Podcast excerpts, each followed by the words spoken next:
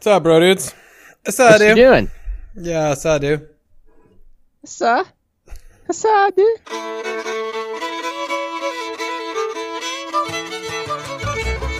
Three Dogs North is an attempt to objectify the subjective with little violence as possible.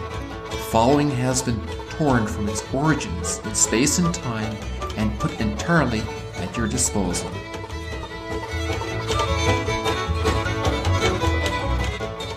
Oh man, I had uh, I had appointments at the wazoo up until right into se- until seven, so I wanted to do daytime and evening prayer before I started. I got into total 3DN mode. You know what I mean? Oh, definitely, man. Did you do it or did you YouTube instead? no, I I got on the train with uh, a couple bro dudes who I had heard had kind of a covenant pact accountability system with YouTube that I've I've since joined. I've yoked myself to them, where you have to text these other two guys asking permission to look at YouTube anytime you want to watch it and like give a reason. wow. Yeah. Huh. Is it going well? I just got into it 2 days ago, but yeah, so far. Awesome. a couple times where I've been like, "Oh, I'm I'm just gonna go on YouTube," or somebody links to a video and you think, "Oh, I'll just watch this video," and then you think, "Well, I made a promise, and do I really need to?" Because it cuts you off at the pass before you get into the Mhm. vortex. So no, I didn't YouTube. I I did I did evening prayer. Nice, man. hmm I'm excited for an evening cast. It's been a long time since we've done one of these. I know, and that's the, the only reason I'm not drinking Guadalupe Roastery coffee right now, but rather beer. Yeah. Rather beer is because it's an evening cast. This is Three Dogs North After Dark. Mm, after dark. Uh, we just poured some Evan Williams bourbon into mini red solo cups, which is Oh, pretty classy. exciting. Very classy. Yeah, absolutely. Evan Williams. That's good. It's about to get it's about to get sloppy. Slippy. are you are you drinking away your sorrows having lost the um, the first place trophy in dramatic fashion? Well, I wasn't, but now I am. you bastard! Did you? Wait, uh, did we not?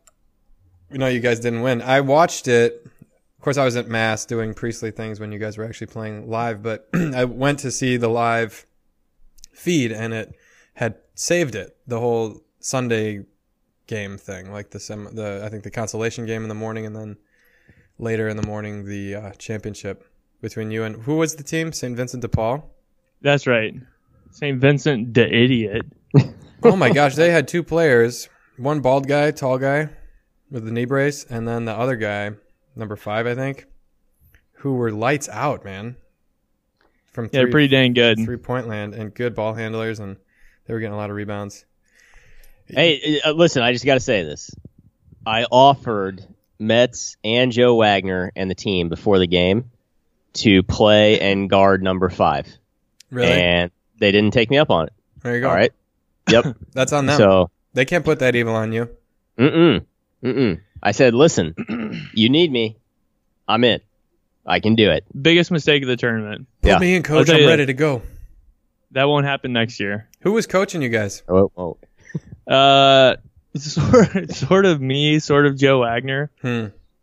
Mm-hmm. Co-player Player coach. coaches. Yeah. We should bring that back. LeBron James kind of does that, doesn't he? Basically, Okay. Yeah. A lot of the superstars in the NBA do that. Well, it was fun, anyways. You know what was really fun was uh, Mike Bremer's commentary on the games. Made it hilarious, dude. he, kept, he kept saying a couple of my favorite phrases were the first of two halves. We're 10 minutes, we've got 10 minutes left in the first of two halves. Like, uh, a couple other ones got me, hit my funny bone. He was, he did all these like fun basketball facts because he really knows nothing about basketball. So there would be like free throws, and he'd go, "Now Joe Wagner is going to shoot one or two shots." Because the first couple times he said two shots, and they were shooting fouls where they made it, so they only got one. and he's like, "Oh, well, I guess it was just one shot." Old Bremer. Old Bremer, good. What a guy. What a guy. Mac, are you up doing stuff? Get, get yeah, to the microphone. yeah, yeah, Rock the yeah, mic. yeah, There, there we go. There we go. I'm, you know, just getting feel things like I up now. here. I feel like I don't have your attention, your undivided attention. No, I'm listening. I'm just kind of up and about. I'm, Yeah. I'm settled now. Um, yeah, Bremer knows absolutely nothing about basketball. It's made it classic to have him the play-by-play guy. yeah, perfect, perfect. Everyone that I've talked to, that listened and watched, has commented on his commentary, and so far I've heard the best one, the best little like side fun facts that he did was the sticky pad on the side of the bench. Did you listen to that one? No, I didn't hear that one. What did he say? So you're supposed to use it. It goes over and cleans your shoes Hmm. and takes all the dirt off your shoes, so you have more traction. Mhm. And he he holds it up in front of the camera and he goes, "This, brothers, is a sticky pad. Players use it because it gets stick on their shoes and makes them slower on the court. So they use it to form the virtue of humility." like, golly, I look over and he's holding the basketball in front of the camera. Like, who knows what he's saying? There's oh man, it made it so much more entertaining to watch that live feed. The Mm-hmm. fact that you just had somebody, it was like he was watching it with us and then just talking to you. There was one point where Theo goes in and he goes, "Fun fact about Theo McManigal: his name means God in Greek, but he's not God. He is a human." it's like that's that's a fun fact. Perfect. That's a, he's the perfect guy for it. Yeah. Well, Hey, so how do I turn off the text messages coming through on my computer again? You hit uh, you hold Option and you click the uh, the very right top corner with the bars Got and the it. dots, hmm and it should go gray. Option. I wasn't hitting option. That was Mhm. the problem. hmm Woo! Good call. I'm gonna do that too. So every Yeah. once in a while you just hear a ding. Yeah, be present, man. Yeah, Come be, on. be present to us, Father. Okay, I'll try. What do you guys want to pray? Yeah, I'll pray. nice. Name of the Father and the Son and the Holy Spirit. Amen. Relax. Father Oakes, Pray for us. pray for us. Hey, Father Oakes got a shout out during our HCT class today. What? Yeah, today and last week, actually, as a response to Nestorius. Well, it's about time. Mm-hmm. His response was absolutely delicious. Mm. Was it something like? Was it an idea he formulated, or was it just something? That, Yeah, so it's one of the answers that he gives in infancy dwindled, infinity dwindled to infancy. Hmm. Um, can you remember what he has to say to Nestorius, Father Connor? In that book specifically, no. Nes- Nestorius would have been the one that said Mary's the mother of Jesus, not the mother of God. Right. But the rebuttal to that is that Jesus is God, and you, you don't want Right. to divide the persons. yeah. So Nestorius is Is that like? Was that when you use like was it communication of idioms or something like that? yeah, exactly. So whatever can be said of the, whatever can be predicated of the nature can be pre- predicated of a person. I can't remember. The person. Yeah. yeah. No, that's, almost exactly a, it. so he says it's a, Nestorius is a problem of predicates because Nestorius's heretical presumption is that persons belong to natures. Right. So he thinks that there are two persons in Jesus. Hmm. So the human person for Okay. his human Yep. nature and the divine person for his divine nature. Hmm. But Oakes's brilliant response is um, natures don't act, subjects do. Persons persons act.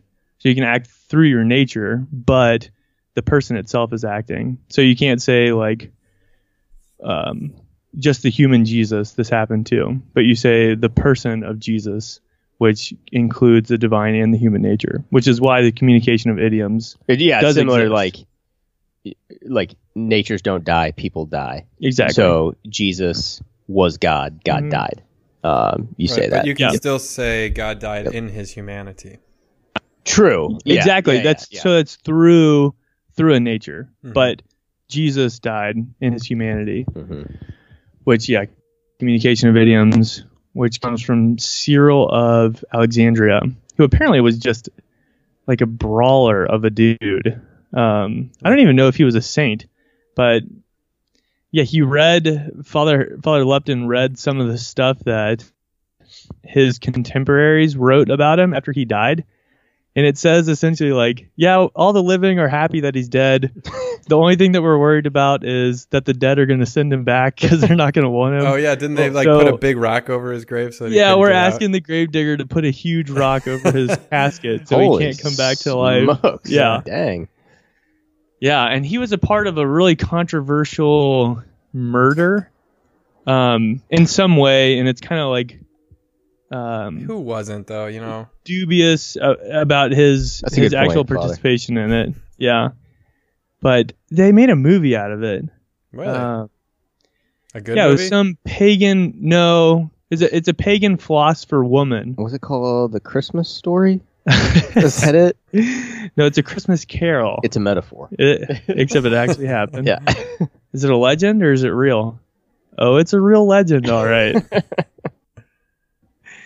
yeah. But Father Lupton's so funny about like the movie and the whole story. He's like, yeah, it's a terrible movie. They portray Christians in an awful light. But if you want to see what Alexandria was like in, you know, the 400s, it's a great movie to watch. Alexandria and the 400s. That would be interesting mhm. Mhm.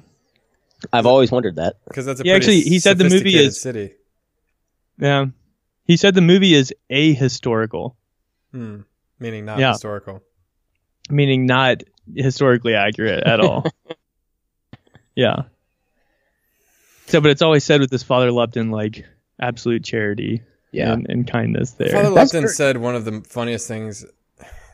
Well, I don't want to say that one of the funniest things I've ever heard, but one of the funniest Father Lupton things ever was after we played dodgeball. He was like our kind of quasi cam priest. He, I think he really was. He was a one of the cam priests for pre theology, my pre theology year. It was he was getting his um, STL done before he went off to Catholic U to get his doctorate and he's just a bookworm. He's like one of the smartest guys ever, and just can read like a hoss and and reproduce what he's read in in terms of like curriculum. He taught a catechism class for the first time uh, to us as pre theologians. He'd never taught it before, and he like taught the entire catechism from front to back, and it was clear to me that he had read every word. And then like written down like a curriculum and a lesson plan and stuff. But we played dodgeball one night, and Father Gus got in there too, and I felt really bad because I I whipped one right by Father Gus's head, not really meaning to throw it that hard. You know when you, you know when one just gets away from you, and you you see it floating. And it's like a volleyball, so they kind of float pretty slow. But um, it was also going fast enough that it hit the brick wall behind him and made a big thud.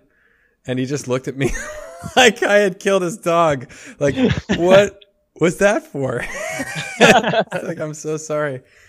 So we were getting pretty silly, and uh, we were leaving the the gym, and Father Lupton just goes to me and whoever I was next to. I think it was Dan Volvachny. He goes, "Huh, it's fun to be goofy in different contexts."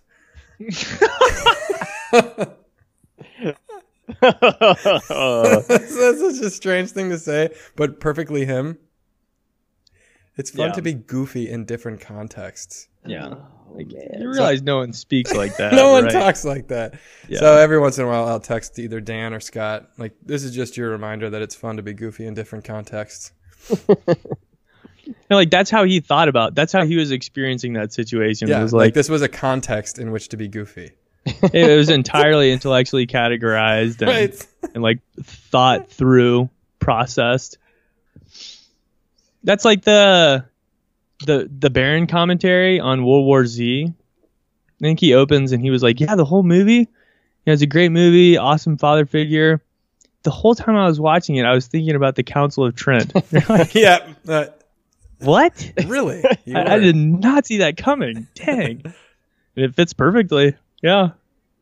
Yeah, wasn't his commentary that that the disease was spread through like inheritance or something like that? That that was how sin. Yeah, it's not just It was like it's propaga- imitation. propagation, not Propagation. imitation. Not mm-hmm. yeah, not imitation. imitation. Yep. yeah. That's a brilliant commentary. It is. It's ridiculous. That's a good. great movie. Yeah. It's a great zombie movie. Yeah, it is. I think it's probably my favorite zombie movie. Zombieland was pretty good, but I did see. Bold claim. I saw Zombieland in college, Same. and then I saw World War Z. I think we watched it in the cam room one Yeah. night. Zombieland's Both got good. one of my favorite lines ever too. Woody Harrelson says to the kid after he he says something smart alecky to him, and Woody Harrelson just turns to him. He goes, "Do you want to feel how hard I can punch?" I love that line.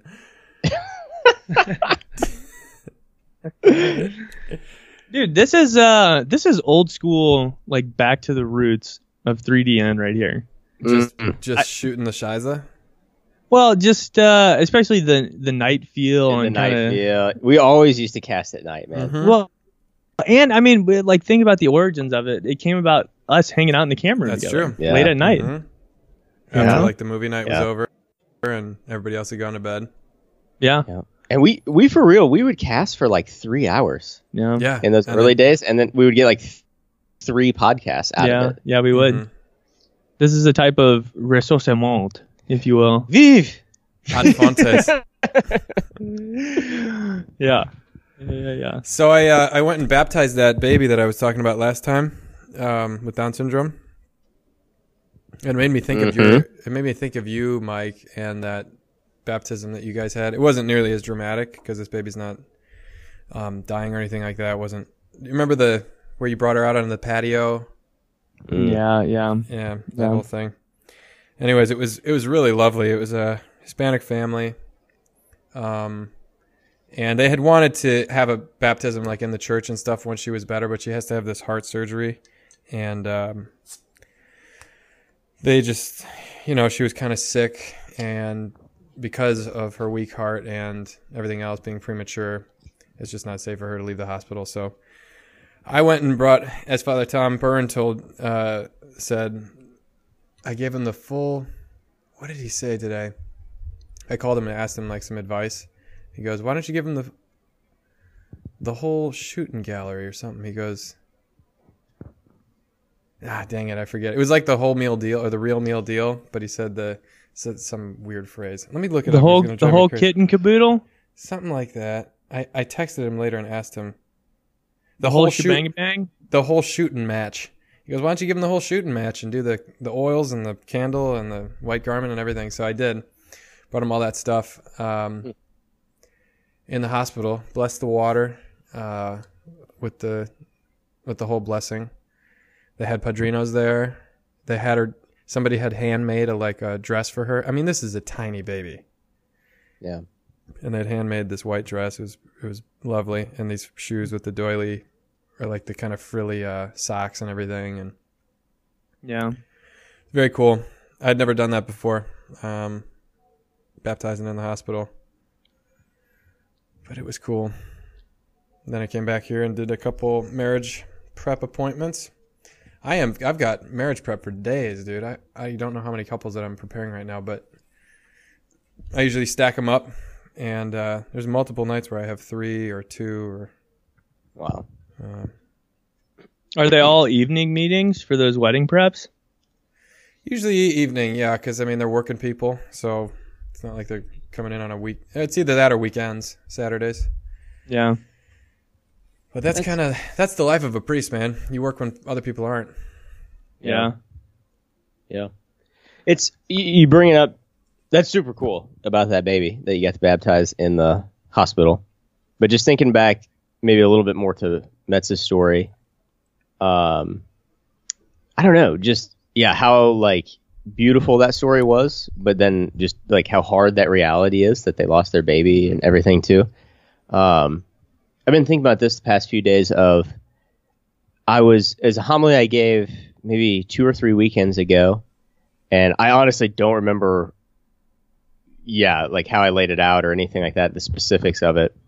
But at one point I said I, I made I had some type of line in there of like you know, in my relationship with God, like how I interact with God, I want him to lay everything out for me, you know, and I want to know like what's going to happen this week, what's going to happen this year, 10 years, etc. I want I want the whole plan. And um, I was talking to this lady after mass. She's probably like, she's not old at all, probably like mid 40s or something. Um, and she was just saying, and she's gone through like a fair amount this this year, like lost a couple loved ones and stuff, and and she just it was just a very passing line that she said that really stuck with me, and she was like, "Man." She was like, "That's funny that you say you want everything laid out." Because she's like, "I I can't say that anymore. Like it just I just couldn't function. Like Wow. if I knew how hard it would be, Yeah. you know." wow, and that's the other shoe, huh? yeah, and like y- y- she's very happy, like she's very happy, very faithful lady, you know, and just like very earnest and saying that. And she was, it wasn't even like a feedback of the homily. We were just talking, Right. and she was like, "Oh man, that's just not how I think about it anymore." Wow. You know, as I've lost like some people Yeah. close to me and stuff, and um, yeah, I don't know. That just made me think of it. Yeah. for better or worse. Did that do there. anything for you there? Yeah, I mean, um, it it definitely stuck out. You know, I don't know, and it's still like, you know, in the context of the homily, that's just kind of my personality of like I'm a planner. You know, borderline prepper. We've talked. Dude, he's We- towing that line. yeah, we've border. We've talked about that before. You know, um, but even like it did allow me to kind of go back and it's like, I mean, I never, ever, ever would have guessed I'd be here, Hmm. and yeah, it's just it's interesting to think back on life over the past year, past five years, past ten years, especially, and yeah, it's like the same sentence, which is crazy. That in some ways, um, I mean, overall, it's like yeah, I could have never imagined this life or how fulfilling it is or anything like that. Um, and just, yeah, like how excited I am to be ordained in May, all that stuff is, is hundred percent present. And then the same, the same sentence, it's like, but at the same time, like there's been, I don't, I don't feel like I've suffered a lot yet in my life. Um, but at the same time, there's also been very real suffering and very real things. And it's like, yeah, I don't know. Like to know about that a- ahead of time. Good lord, I don't. That would have been awful. You know, to try to anticipate that or whatever. So it was definitely like a a, a point of clarity in my mind um, from kind of what was like a throwaway line in a in a homily. Not throwaway, but minor anyway. Right. Um, Yeah. And it it's just one of those things like you couldn't as a 30 early someone in your early 30s you can't think like a person in their early to mid 40s Right. or like a person in their early to mid 90s or whatever like you just I just think there are these seasons in life and one thing I've been thinking about a lot lately is that Kierkegaard idea that uh, life can only be understood backwards, but it has to be lived forwards. Mm. Um, just kind of a pithy little line, but it's very true. Um, Yeah. It's similar to I reread this past year. I finished around Thanksgiving. I reread the uh, Harry Potter books, which was super fun. But there's a couple good lines in those books. mhm. I think it was the Dumbledore character was talking about I don't know, like some conversation with Harry or something like that. But um, he says that like in a sense there's no way to for Harry to like appreciate his perspective because Harry's young and he's old. But like the sin in the matter was that Dumbledore had forgotten what it means to be young. Hmm. So he's like, we can't expect youth to like have this wisdom of the ages, but like what sinful and he didn't use this term obviously, but but like what sinfulness is is like forgetting what it is to be young, having lived it. Um, it's very cool. I just reminded me of that Kierkegaard thing there. Yeah, what what I'm getting at is that there are these seasons in life where like I'd say once I got ordained um the thing was learn how to be ordained. You know, like learn what Mhm. it, what it is to be a priest, what a parish is all about. Um how to do all the things, you know? Like I I'm still doing firsts. Th- That was the first time I've ever baptized somebody in a in a hospital. Yeah. Um, I'm sure there will be many, many more firsts. But uh, you also like I don't know you, you hit the you hit your stride at some point and you're like okay what's the next thing and um, I just think that looking back on like how I chose seminary how I ended up kind of electing priesthood through prayer and, and discernment um, like all those things there are these punctuated moments where okay now god's will is very very clear to me and it's it's a matter of just like a yes or no answer to a question. God's inviting you to say, you know, like, will you do this? And then you say yes. Uh, and you get up your pluck and your courage and you do it. Um, you get ordained, you know, or you go to seminary or, or whatever. You go to confession, you know, like every little step along the way, it becomes clear to you what God's will is and there's a horizon, then you get over it and then what's the next thing. But then it, the difficulty is like once, once you're over that horizon, then you're thinking, um, but the temptation is to be like, well, now I'm on my own and I'm learning how to do things and I'm do, you know, I'm doing them. And you fall into a routine and some part, parts of that routine are healthy and parts of that routine are unhealthy. And, um, you can easily fool yourself into thinking like you're back into your own self perfection mode Mhm. or, or that life is about you and not about this grand plan that God has written already. That when you are dying, you will look back and look at every event, including the ones where you thought you you know you were like freestyling. That's kind of how I think about it. There's like moments where it's obvious God has ordained exactly when and where and and how you're going to live your life and how this thing is going to happen that's going to change the course of your life for the better and he's guiding you the whole time with his invisible hand. But then there's a lot of parts where you think you're freestyling and he's like kind of live like letting slack out on the rope and you're just doing your own thing. But even those things, I feel like looking back in context, it's fun to be goofy in different contexts. Looking back in context, you'll see that he was there always, like right there in your face. Um, you know, doing it for you. Like, I just don't think it, it doesn't make sense theologically, logically, um, philosophically that we can do anything on our own. You know, uh, we are free, but I, I just think that like almost every second, well, yeah, every everything in our life is is ordained in this plan, and that God, I don't know, you get into you get into difficult things like, um, you know, losing that baby. Did God, you know, did God want that? And theodicy questions, but I just got to think like looking back on it all. Yeah, the, it make it'll make sense somehow. You know what I mean? Because it's happened in my life that everything has made sense when I look back at it. Yeah. And even even my own sin, like that's that's what's most difficult. Like difficult things that happen or suffering, that's easy enough to make sense of. But what about my own idiotic stupidness, you know, and by like weakness and wickedness? How does how does that make sense? But even that, I can see in retrospect how it contributed to my ending up choosing for God, you know, choosing the right thing. Does that make any sense? Those things that I just said? Yeah, yeah. I mean, it's it's, uh, It's pretty- fairly up up there and out there, but absolutely. I mean, even it's actually one of my favorite things to give a vocations talk because I I almost never prepare those, um, but I generally just start yeah at a certain point in my life, and it's incredible how varied each of the vocations talks end up becoming um, because just different moments in my life will come out um, as points of grace and kind of turning points, big or small, that I had never really seen before. And I guess the more that I look back on my life, the more I realize just how ridiculous it is that I ended up where I am. And yet at the same time, just how completely logical it is that I ended up here. Because you, you kind of look back and you see the order of grace that led you to where you are, you know, which is a massively comforting thought for me. Like even going into ordination before diaconate,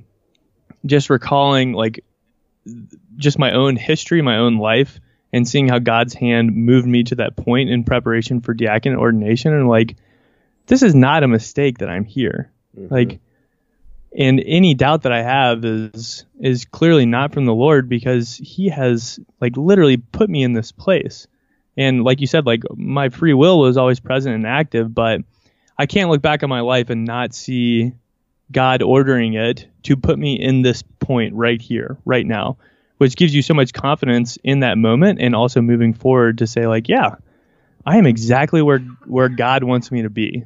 Um, yeah, and every time that I look back, something different will pop and something different will stand out. Uh, like uh, the fact God used basketball to get me into college, and then in college used the army to get me into seminary. like basketball to the army to seminary, like Yeah, but you would have gone. You would have gone to college even if you didn't play basketball, right? yeah, but I mean, yeah, uh, but only because I knew that I needed to and knew that Right. I had to. But like the specific college that I went to, I went there because they had an ROTC program, and Hmm. um, the ROTC program led me to a chaplain, and the chaplain led me to seminary, and Yeah. um, yeah, it's just it's awing if you look at it. I mean, certainly as you have these realizations from your personal story. Um, but man, I don't know if it's just getting, and again, like 30 is not old or wise in world years, but It's pretty dang It's- old, dude. it's it's certainly older and wiser than 25 you know like um i know that. Uh but and maybe it was just being around like uh like that haiti group that we were with that i love so much. And it was just like all those testimonies that we heard because everybody kind of gives their little five ten minute testimony at some point on the trip and again some were like pretty radical and some were like pretty just ordinary means of grace and honestly all of them just like knocked my socks off Yeah. to hear of like because i know so many people that have a similar story that like are running from any practice of their faith Yeah. or any trip like this or whatever you know but it's just like how you are here blows my mind yeah. and there's just this awe about it um and but but certainly like yeah i mean every era every aspect of my life there's that same thing too of like it just shouldn't be this way or not that it shouldn't be it should be uh but it just makes no sense yeah. And, And yet, it makes perfect sense and yet it makes perfect. It's Yeah. like the only thing that makes sense. Yeah. No, no, no. It's very, very true. Yeah, and even today, uh, Rob and I went down into the basement of the theology, um, well, the the school building, and put on an alb and Chasuble and Mass stole practicum. and practicum in the name of the Father and, of the Son. Um, the holy spirit Yeah. and we straight up filmed some baller liturgical dance. You know what I'm saying? Sam? You know what I'm saying? Dude. I It's saw, so- dude. so we we went down there and and you know there's a little homework assignment to um, learn how to celebrate the mass, which is a semester course in seminary. Is learning how to celebrate. Like if anyone didn't know that, we don't learn how to celebrate the mass until our last semester of six years of formation, which I absolutely love. Mhm. Uh, but you get down there and like, you know, we have an assignment. We have to do basically the liturgy of the word up to the what is it, the Baraka prayers. Blessed are you, Lord God. Up to that Mhm. point. right. Um, and we went down and did like I don't know, five minutes of preparation for it, and got up and like did an okay job for it. And just to see again and to experience in a very real way how much God has been preparing us for, or yeah, preparing me for priesthood, and um, yeah, just kind of being blown away by how much God has like just informed me and shaped me. Uh, Well, that's what I, I feel that you guys are in a stage of life where it's so obvious the nearness of God and the explicitness of His plan. But I'm saying, what I guess what I'm curious about is like a year from now, when God willing we're still podcasting, and Rob's at a parish and Mike you're studying at STL and still here at Mundelein. still at Mundelein, which is what I did. Yeah. um, you know, like it's not so obvious what the next horizon is. Why why do you think why do you think it's uh, God's nearness is because I I do certainly feel and experience his nearness here. Um, but why do you think that is for us here? Um, well, I don't. I'm not you, so I don't know that it is the case, but I know when I feel that like I am in the midst of doing something that's obviously God's will. You know, like there are levels to this. You know, I get up in the morning and I kneel down on my bed and do my morning offering, go get a coffee, read the breviary, um, pray the rosary, look at the mass readings, think of a homily, take a shower, go say the mass. Like those are all decisions I've made, but I feel are ones that like this is this is how God wants me to spend my morning, you know?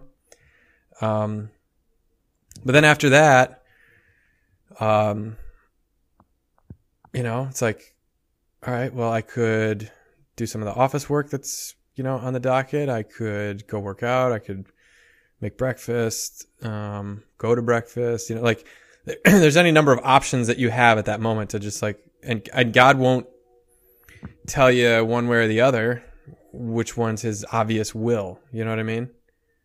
So there are, I get like that, that level of that morning ritual is something that's like made of choices that I've made, but that are kind of conformed to how I feel like in my own discernment, God wants me to start my day that like, so that I have this foundation of prayer and, and the liturgy of the hours, which is a commitment I made as a priest and all this other stuff. Um, but then you get into like the freestyle hours, you know? And then there are ways that, like, if I spend my freestyle hours looking at YouTube, which is why you need a covenant group of permission and accountability, then you feel that you, that's obviously a misuse of that time, you know? But whether I, you know, go, um, I thought for a while about sitting at Dunkin' Donuts with a sign that just says free prayer, because I saw that, uh, I saw an article of a Protestant minister doing something similar at a coffee shop you know, like you can go do something like obviously evangelical like that, or you can um, read a book, write a talk.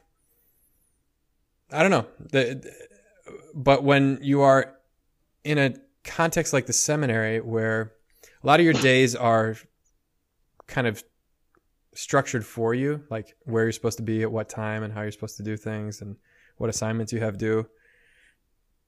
That's it's more obvious. There's an external will kind of directing you.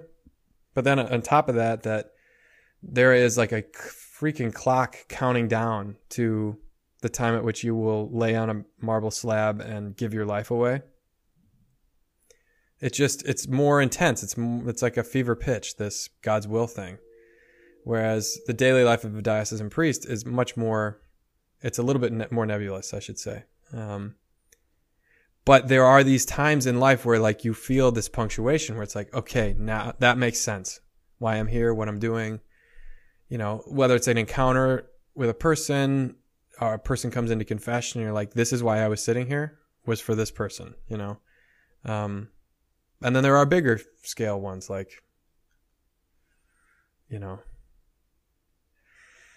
That's that's like all i'm saying. Does that make sense? Like the baptism today. Like the baptism today. Um, yeah, be a good example. So you're saying you, you don't you're saying you don't experience God's like the fulfillment of God's will explicitly on the day-to-day basis as a diocesan priest? I'm saying life is made up of lots of units of time. One is like hours. How should I spend this hour? What does God want me to do? How does God want me to spend this day? How does God want me to spend this m- year? You know, or how does God want me to spend this five years?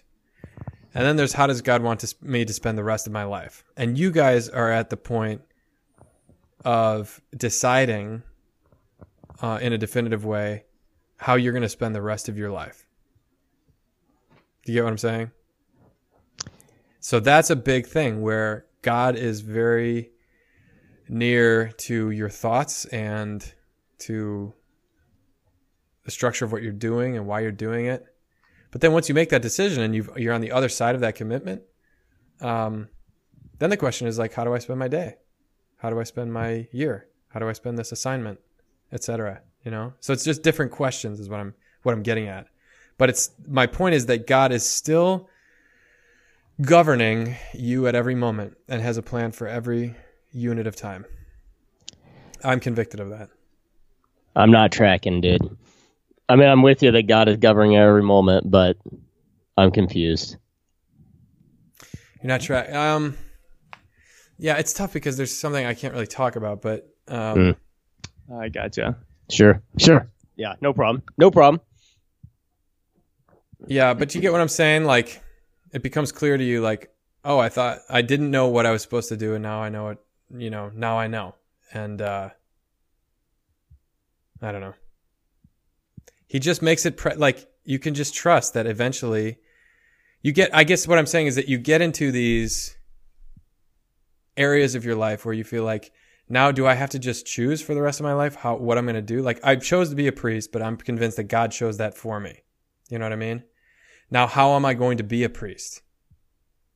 You know, and that's a daily decision that you get up and, and you make. But I guess with the life of prayer and trust in him, he will present it to you slowly but surely. Even though like you often fail, even though you're often weak and you don't do exactly what he wants you to do, somehow in his dang cleverness, like he figures it out and just gets you to do what he wants you to do.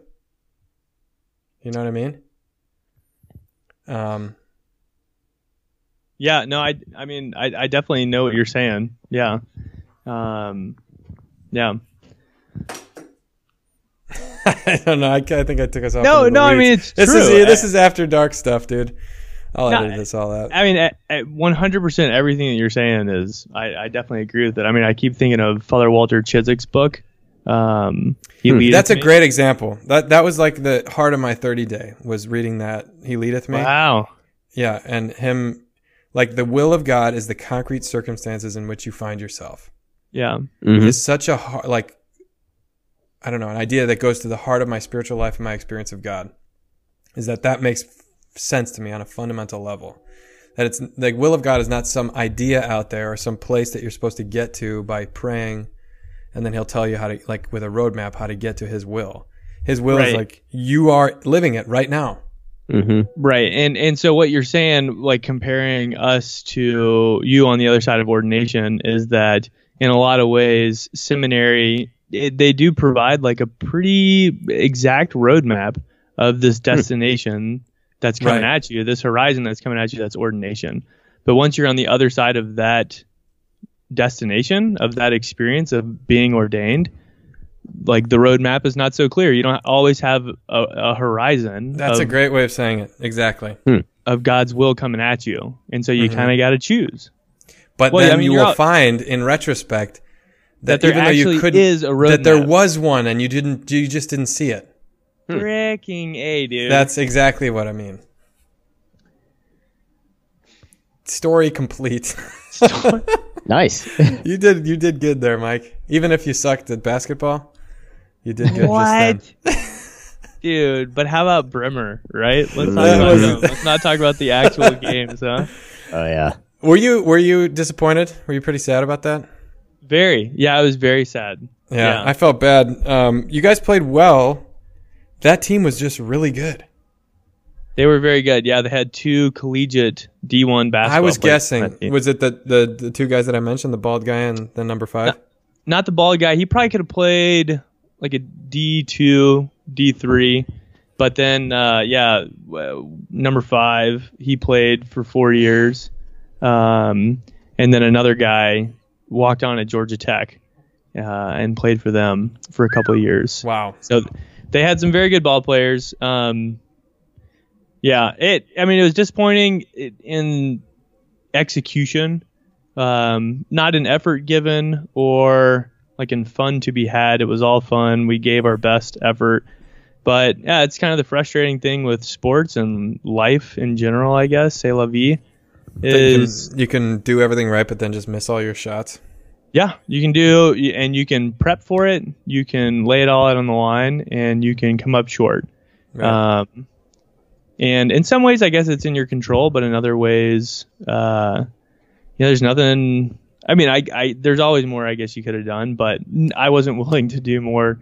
than I did. I mean, I put in put in time of practice and went and shot and um, worked out decently well in preparation for it. But yeah, I mean, you get out there and you like. Were you I guys shot- tired? I mean, that was our fifth game. Yeah, Yeah. yeah. So we we had a guy playing with a broken wrist, and um, yeah, yeah. So it, it was just uh, So that one kid, uh, that one kid broke his leg or something. yeah, a kid like blew his knee. Actually, he dislocated his knee. Is, Hmm. is what ended up happening. So they got to pop it back in. No surgery.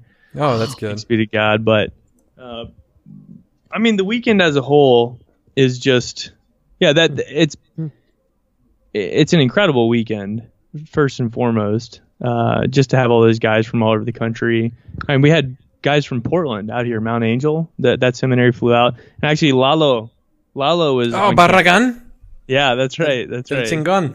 Yeah, Chingon. that's right. Um, so it's just it's great to spend time with with guys from all over the country and make those connections and um, yeah, just get to share in the gift of priesthood in a different context.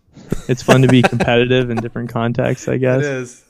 Uh, yeah, in sports, it's just a it's a great gift, you know. Like I, It really had is. to go back and uh, pray with that feeling of failure, which is not an uncommon feeling in sports. Like, if you're going to play sports, if you're going to do anything, really, but I mean, I've experienced a lot in life through sports, you got to be ready to fail. And um, that can't, that can't be a debilitating fear. So that was actually pretty healing for me, just saying, like, yeah, I mean, in like production terms, um, we weren't 100% successful with the tournament, but I do it all the same. Um, so And you got second yeah, and place. everyone at the sim. What's that? and you got second place. I mean, you guys crushed everybody else, right? Yeah, Besides, yeah, them. we did.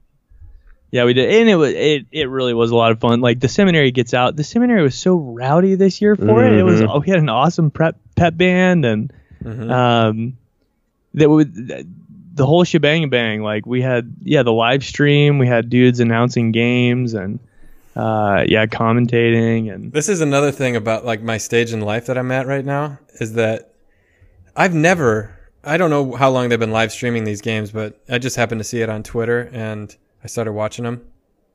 Um, like for five minutes, and that's when I saw that kid blow his knee out, and it was odd because I, it, it wasn't obvious what happened because it was like the far end of the court that you couldn't see as well, but play stopped and the feed got killed, but like it was right after the ref had come up to the scorers table and he was like, "Don't look, man, it'll make you queasy."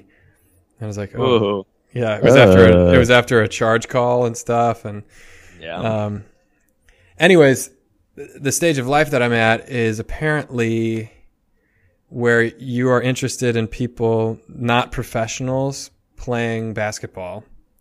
Like these these eighth grade these eighth grade games. Well, I'm watching hell. I'm watching the fourth grade. I'm watching the sixth grade. I'm watching the eighth grade uh, of our school.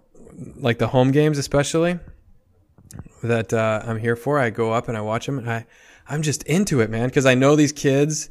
I know their parents. You know, I've been here for four years, and I'm just like encouraging them and being like, you know, the, there's the kids that you really want to score that obviously you know don't score a lot, and then there's the kids that are kind of carrying the team and you're pushing them. And our our gym gets rowdy here, dude, at our parish um, for these games, and it's a lot of moms, uh, but there's one mom that that has uh, like nine or ten cheerleaders that are in like first and second grade girls that these little uniforms and pom poms, and they they have these cheers going, and they're on the far side of the court, and we're on the bleachers just yelling, and I'm watching eighth graders play basketball, and I'm loving it, dude.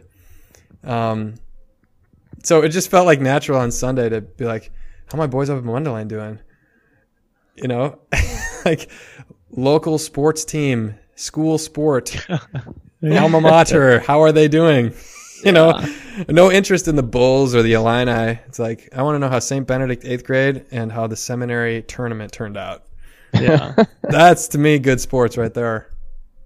Which I think is like when you're in middle age, that's what you do. You go to the your kids are in high school and you go to the high school game, you know. When you're 30s, you, your kids are in grade school, you go to the grade school games. yeah that's some dad stuff right there dude total dad move. yeah dad moves Nice. Did anybody's parents come to those games at the seminary? Yeah, we had um, a couple of local Chicago kids who who their folks came up, and then you know this this new teaching parish program that we have. Um, some parishioners from various parishes around the area came up as well. So yeah, good crowds. I mean, again, that gym it, it does get pretty packed. Yeah, Uh, it looked it looked good. It's loud. It's very loud. So, which makes playing so much more fun. Oh, Like, it's totally, dude. That's why I, was, I was sat with the eighth graders at lunch today. I'm like, is it fun playing with all those people? And they're like, yeah, it's so much better playing here than at the other gyms yeah. because it's all quiet there. Here, it's really loud. Like, Yeah. yes. Could you imagine being like 12, 13? How old are you in eighth grade? 13? 13 Yeah, years old and just a 12, packed 13, gym yeah. just yelling. I feel like a Yeah. superstar.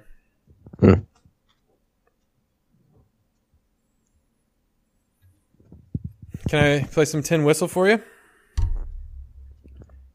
Please. Do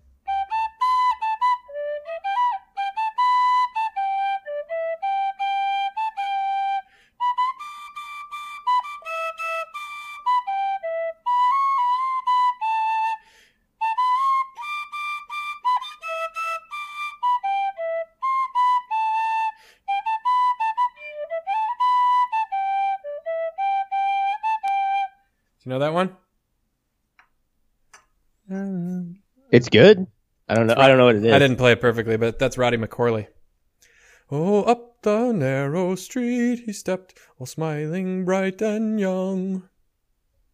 I don't know. Irish it. tune. Still don't know it. Did you buy your Irish flute yet, uh, Rob? Weren't you going to do that? No, I still need to. I still need to. You an Irish flute. I want to. Yeah. It's fun. It's pretty easy to play. I had a younger brother who bought a tin whistle at one point, or a tin flute. Learned how to play some LOTR songs on it. Oh. LOTR, what's that?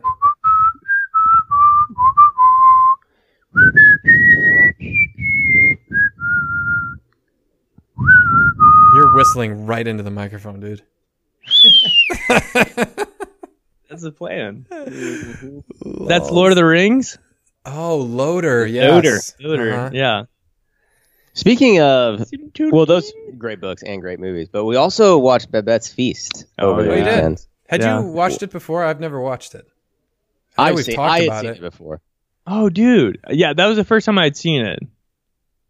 We, there's a. I remember using episode art from Babette's Feast, the movie, because we talked about it. You must have brought it up, Rob. Probably. Yeah. How did you like it, it? was. It wasn't. it was moving. Like I was It's Really? pretty close to tears. Yeah. Huh? I gotta watch. We should it. watch it together. We should Yeah. get yeah. Either if you can come up in the next few weeks, or we can come down. I know Justin Ryan really wants to see it Okay. too, so I told him I would watch it with him again. Hmm. And like I realized this is only the second time I've seen it, and how they like inter like just interweave parts of the story. It's a profoundly good movie. Holy smokes! Yeah. I I plan on watching that with my family, like I told you. Yeah. Uh, multiple times, probably. So, whenever you want to watch it, just let me know. Yeah. I will be down. Do you have it on DVD or is it on Netflix or? I have deal? it on uh, Amazon, like the digital one. Oh, I don't think it's on Netflix, Right. but I bought it on Amazon at some point. That's a thing with Netflix. They don't have like, they don't have what you think they're gonna have. You know. That is a very good point, actually. I don't know how they do that. Because not that they have bad how do you even? Yeah. How do you even like? I don't know. Navigate Netflix. The the main way that I use Netflix is on the smart TV here in the rectory, which belongs to the Mhm. pastor. And the user interface is garbage. It's basically the remote control, which is a directional pad. You have four directions and then a middle button, which is like the OK button or the enter button. And so if you want to Uh, type something into search, you have to like use this thing on the screen that's a QWERTY key. It's not even a QWERTY keyboard. It's like the alphabet, and you have to choose the letter with the directions. And listen, listen. All I know, I mean, I love Netflix. Like we watched Stranger Things on it, which oh, was Netflix awesome. is great. Netflix But- is great for so many things. The only the times that I have like sat down and been like, oh wow, I have two hours. I'm gonna relax and just like pick a movie and do it. And I don't have like a set plan going into Netflix, and I just No. start browsing. I generally don't end up watching anything and end up just like more stressed out and frustrated than I was before.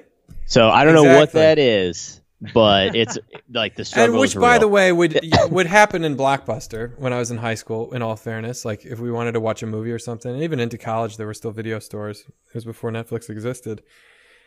Um, you could go to the video store and have the same experience of like, there's nothing good here.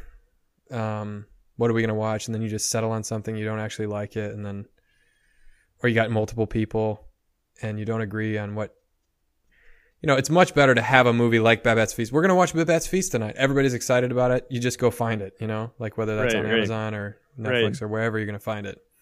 But there's something I don't know uniquely not good about Netflix. Netflix is I'm going into you to see what is on offer, and I'm gonna choose something. You Yeah. know, e- despite all the algorithms and them knowing me and my preferences and everything and how many stars this is for me, I still don't feel like it gets me to things that I like very often. Yeah, and and like despite how many options they have, you're really actually looking for one thing, and you Yeah. rarely find it. Right. Which is why it's so satisfying when you're like, hey, I want to watch a, I want to watch this movie, Right. and then you just go and. Yeah, it meets the exact need that you're looking for, or And at I least the exact pi- I think they pigeonhole you too because a lot of times that exact movie is not the last thing you watched, but you'll you'll watch like a documentary on something, like I like this new Planet Earth uh, that they put out, and then all that comes up for your preferences is just like documentaries about nature or something, or all you've watched is TV shows like serial dramas or crime shows or something. So all that they show you are TV shows. They don't show any movies anymore. They don't show anything funny. It's all serious. It's all like crime related. So they get you into a, a lane and then you can't get out of it. And I don't even know how you just look at random stuff on Netflix and not like continue watching for Connor or um, because you watched such and such, you might like this, you know? How do I just go to like comedy? Um, plus, they have categories that are uber specific, like like d- dramas from the early 2000s with a strong female lead. you know, that's a very specific genre. I don't spend a lot of time on Netflix. No, you don't. No, no, no. But Amazon Prime is a monster because you actually can uh, look at much more general categories, which it just leads to browsing for the sake of browsing, Mm-hmm. which I find some sick enjoyment in. I don't know why. Never satisfaction, but just like immediate pleasure. Hmm. It's stupid, and I never end up watching anything either. Well, that's the thing. It's like so. I have 25 options that are like, oh, that would that would be okay. Like that'd be good, Yeah, but like not the one I'm yeah. I'm looking for. Dude, I was thinking because so this goes back to the basketball tournament. I have had many successes on the sports field, won many tournaments that had lots of trophies and lots of medals. That's all I wanted to Wow, say. yeah, that's really cool. Nice.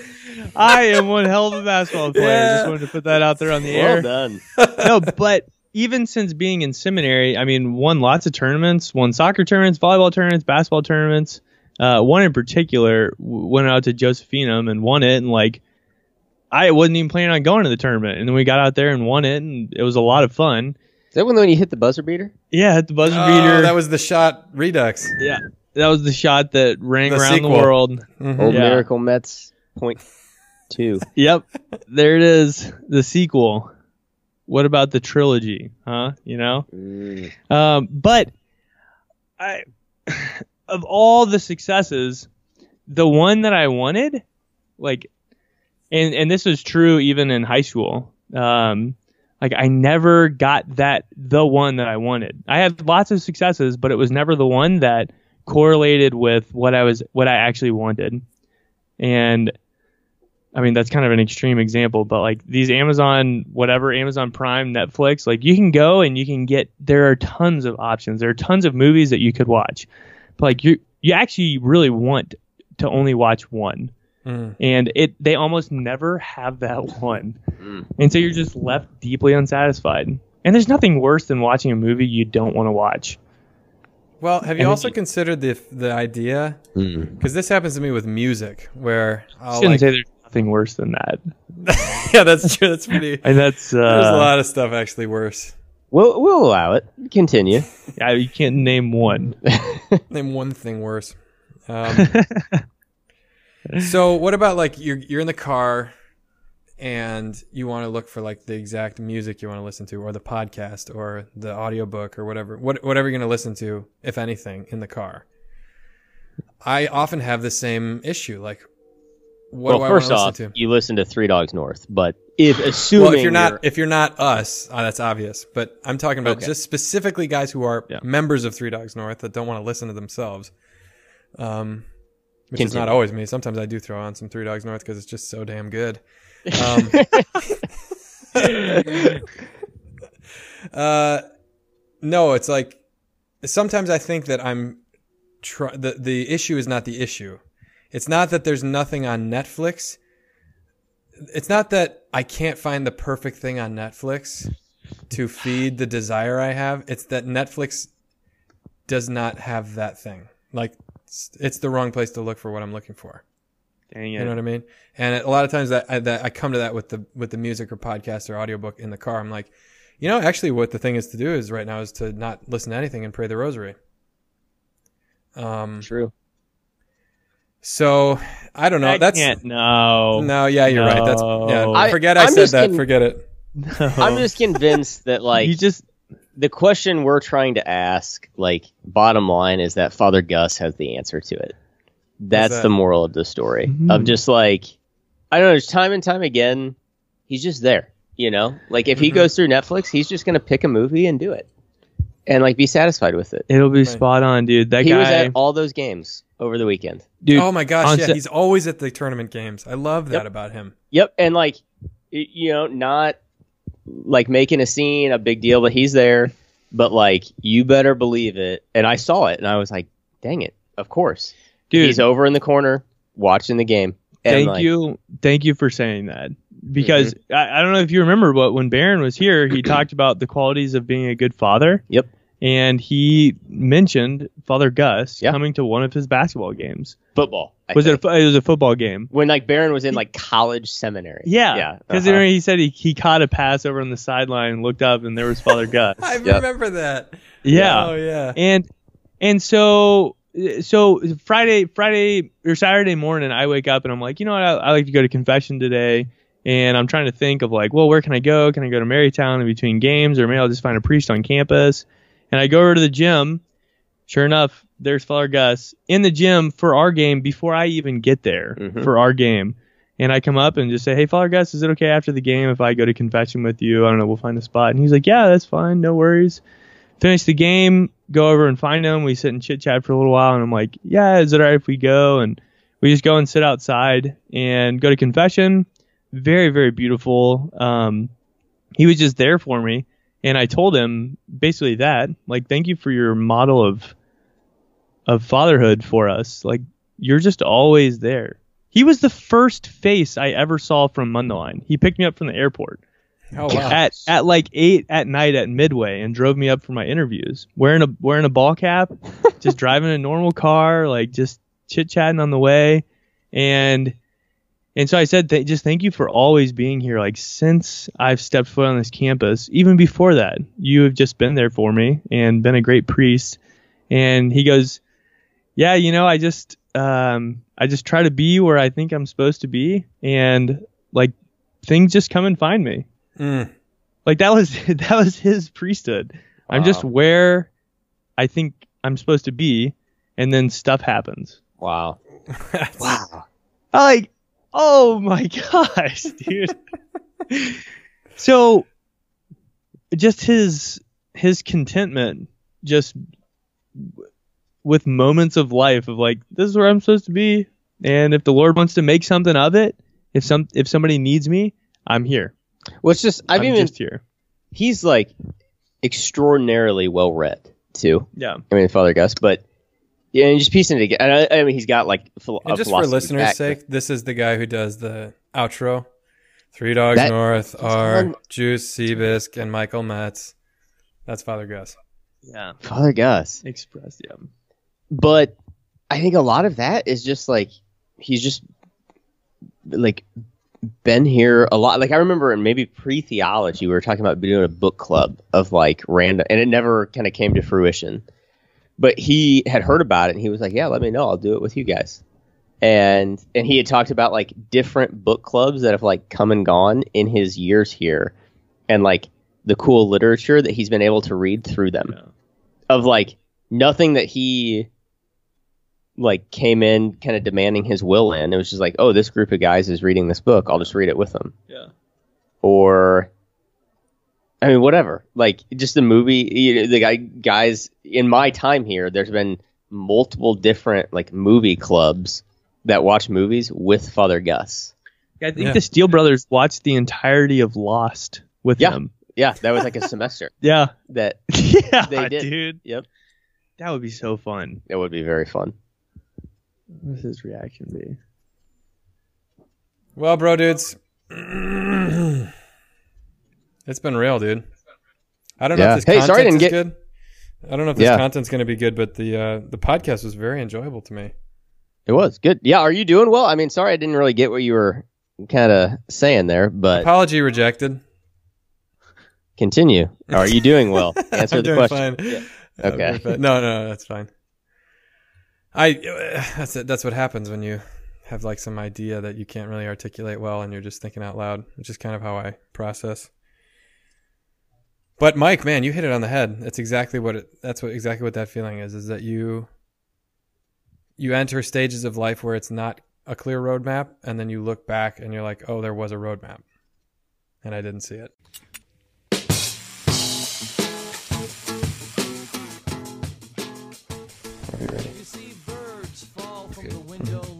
Three Dogs North are Juice, Seabisk, and Michael Metz. Conversations have been edited to sound smarter.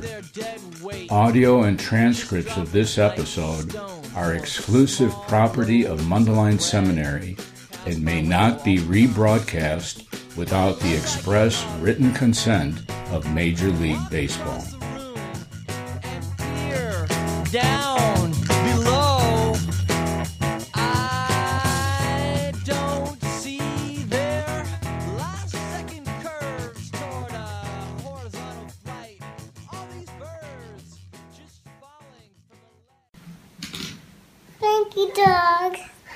Spanky dogs. Good girl.